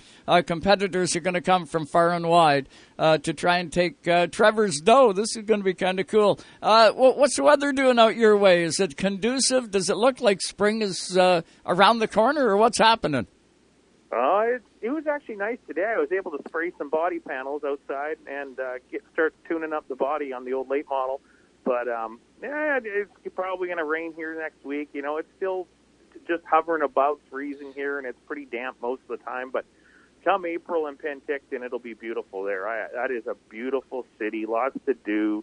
And it won't be overly hot there, which is nice, because it can get really hot there during the summer. But, you know, I really think late April, early May is going to be beautiful in Penticton for some stock car racing. Compared to where we live, you live in Perma Spring. Yeah. I mean, I'm telling you, it's Perma Spring out there. I had the chance to go out there right before the pandemic and went out to the island, and you live in a beautiful area, and there's definitely a lot to be proud of in Victoria and out on that island. It's definitely a beautiful place, and you know, looking forward to seeing everything, you know, and hopefully we see some guys making a not an 8-hour trip, but a 16, 20, maybe a 30-hour trip out to that big race. By the sounds of it, there's a couple of guys kicking around here in Ontario that are kicking around the idea of heading out there. So hopefully there's a list an arm's length long, and hopefully there's a ton of competition. And you know, he put up the bucks, so there will be the competition. You can guarantee that. That's exactly it. If you build it, they will come. Isn't that the line? I mean, Trevor's building it, and the Siebert Ingo and the Siebert family, they're doing a great job. So, it's, you know, now it's up to us to go there and support what they're trying to do. Absolutely. Brandon, this has been great catching up with you, man. It's been far too long since we got you back on here. And I know we'll check in before that 300 and see how things are coming together with that red number 14. But we thank you for your time tonight on Race Time. Really appreciate it, bud. Thanks, guys. It was great to hear from you. You betcha. That is Brandon Carlson, driver of that number 14. Watch for him. He's going to be one of those guys to keep your peepers on come 300 time. But we're going to hit this final break. More when we come back. I feel the need for speed. You're listening to Canada Talks on Sirius XM, Channel 167. Please Time Radio is brought to you by the Quality Inn Halifax Airport, the official stay of the Racetime Radio broadcast crew. Also by the Wooden Door Bistro. Rev TV, your motorsports and automotive destination. Watch live races from around the world and right here at home. From two wheels to four and so much more, Rev TV is your source for motorsports. Rev TV features exclusive race series, up-to-date news coverage, documentaries, how-to programs, and adrenaline-filled lifestyle programs 24/7. Rev TV offers you the best seat in the house to feel the rush. Go green with Rev TV. Contact your TV provider to order. The Daytona 500 is coming to Sirius XM NASCAR Radio on Sunday, February 20th. Charging to the inside. Don't miss a lap. Channel 90. Cold temperatures mean we light fires to warm up or cook on, sometimes even to survive. Quick fire starters are a must in your kit, in your sled, ATV, or vehicle. Quick just may save your life if you get stranded this winter. Enjoy the winter. We're Canadian, and so is Quick. They're available online. Go to quickwick.com and they ship to your door. Quick fire starters. They work. Even though Napa is a nationally known name, nearly all of our stores are built from the ground up by local owners and families. People you might call neighbors will be here, there, and everywhere.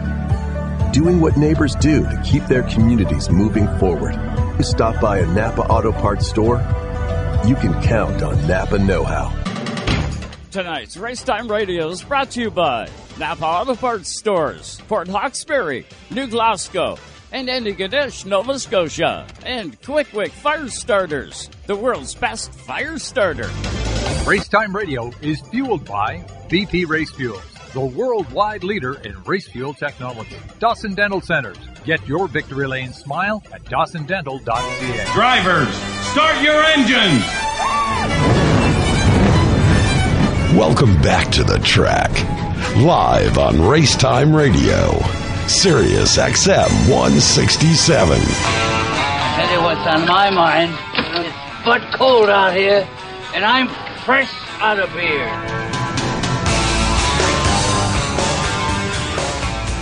And welcome back to Racetime Radio. Man, I can't believe it. 2 hours just about in the books. But, Junior, what a weekend. And, wow, we've only got more to look forward to. We got New Smyrna Speedway going to fire up next weekend. Flow Racing is where you can find coverage from everything at New Smyrna Speedway. Flowracing.com.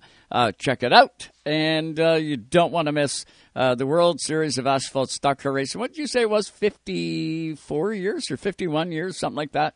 56, I want to say. 56 years. And keep your eye on New Smyrna Speedway's website, their social media stuff. Notice the other day, Ryan Post and more, there is more names being added every single day to the driver lineup that you're going to be able to expect to see at the World Series of Asphalt Stock Car Racing, as well. Volusia County Speedway on the dirt. They have got a full program of unbelievable dirt action. You got Citrus County Speedway. There's everything. Everything is firing up down south in Florida, Georgia, that all end. Things are all firing off there. And we got lots to look forward to. An absolutely monstrous field of NASCAR Wheel and Tour type modifieds for Speed Weeks. Yes. Just a monstrous. Yeah. I didn't go through and count, but there's got to be 34. There's got to be 35, something like that.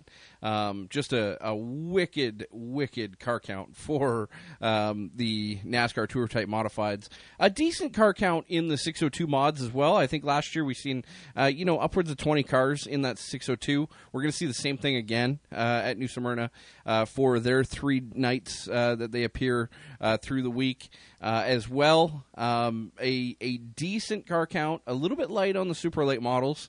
By the looks of it, we're going to have between 16 and 20 cars. That's what it looks like right now. That's what it looks like right now. It always grows, though, right? It does. Towards the end of the week, there's always a bunch of guys that throw their hat in the ring. A couple of surprise notes. Eric Jones, going to show up there. Is he? He's a Cup driver, but with a whole lot less racing for the Cup guys. You got to think about it. There's qualifying, there's the duels, and the 500. But you know, you minus out that speed week, or sorry, that shootout. The shootout practice that you see down there as well. They're down there for a lot less time. Yes. You know, overall as an aggregate. But as well in that Super Late Model Series, Ryan Preece, another Cup guy, going to be in there as well. He'll be in the sixth car, right? Yep. And then Derek Griffith. You know, he's, of course, multi-time champion there. Yes. But he's got, you know, a handful of races put together in the Xfinity Series side as well as the ARCA Series side. So, yeah, it's an incredible-looking lineup as well. Sammy Smith, who is a guy that we've seen, you know, campaign last year with Gibbs in the ARCA Series East. You're going to see him back behind the wheel of one of those Donnie Wilson number 22 super late models. I wouldn't doubt Augie Grill will be back there. He's not on the entry list on anything. Not yet. Not yet. When you look at the, I figured that you would see him in the Florida Modified. He's not on the list yet. But Augie Grill not on the list as of yet. But Wayne Smith is going to be back behind the wheel of that outlaw car. You know, the sportsman car. Yeah. And then, you know, a decent lineup of the other stuff, like the bombers and the vintage cars and stuff like that. Always the, you know, 10 to 20 cars in all of those support divisions. But by the looks of it, the two classes that you're going to want to keep your eye on are going to be the NASCAR Tour Type Modifieds, as normal, and the Pro Late Models. The Pro Late Models has got a tremendous car count. By the looks of it, going to be about 26 cars to 30 cars. And over the last couple of years, it's been kind of the trend. Oh, yeah. I always look forward, Joe, to seeing, when I'm watching the New Smyrna Speedway coverage, I always look forward to seeing, of course, the who's who in Super Late Model or Pro Late Model racing will ascend on New Smyrna Speedway. They have, with the Pro Late Models, it's a 25-lap feature, and then throughout the course of the week, they'll throw a 100-lap feature in, and that's when you'll see a bunch of guys show up. They'll come in for the big one. Same thing with the Super Late Models, same thing with the Modifieds. But I always look forward to seeing the local New Smyrna Speedway Supers go up against the best that happen to roll in. It's really hard to beat a guy that runs at a specific racetrack all the time. Been there, done that, knows the track, could run it blindfolded. I think that was a while back though. Really, we haven't seen the local guys dominate in the Super Late Model division in a number of years. Not dominate. I didn't say dominate, but when they are at their racetrack and they dominate, to see them put together with the guys that come in from the touring stuff, they're always tough to beat when they're on local turf, right? Yep. I think back to like when Wayne Anderson and those guys would put together efforts.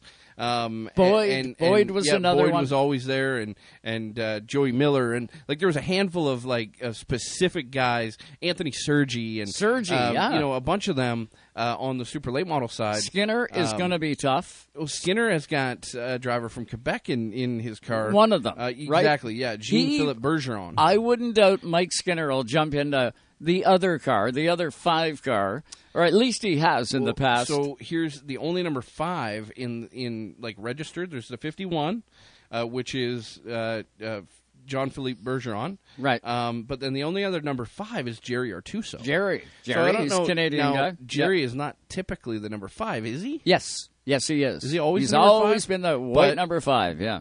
But is he in Skinner's number 5 this year? Yeah, I don't know. That would be interesting because I don't see a Jamie Skinner or a Mike Skinner registered to run down there. So will be interesting. I think we're going to see a bunch more cars lined up than what is on this entry list. Always is, but I could tell you just with this entry list alone, don't add anything. It's a heck of a lineup. So, if it's your first trip ever to go down to New Smyrna Speedway and witness the World Series of Asphalt Stock Car Racing, maybe your first time, you never know who you're going to see at that short track. You got guys from Daytona that'll be over there. Like Cup guys come rolling through. They're race fans too, right? So they get in there. You just never know who you're going to see at those tracks. Same thing at Volusia County on dirt. Get out there, enjoy yourself, and have a good time. Speed Week's in front of us. I can't wait. And we will we'll have the latest for you next week here on the show. But that's going to do it for Junior and I tonight at in Racetime Radio Land right here. Got to thank Susie Q for hooking us up with everybody. Got to thank Scotty back in Toronto.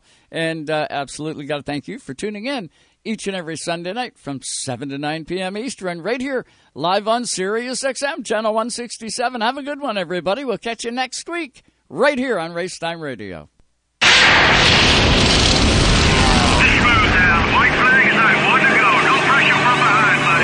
Thanks for listening to Racetime Radio. Visit us on the web at www.racetimeradio.com.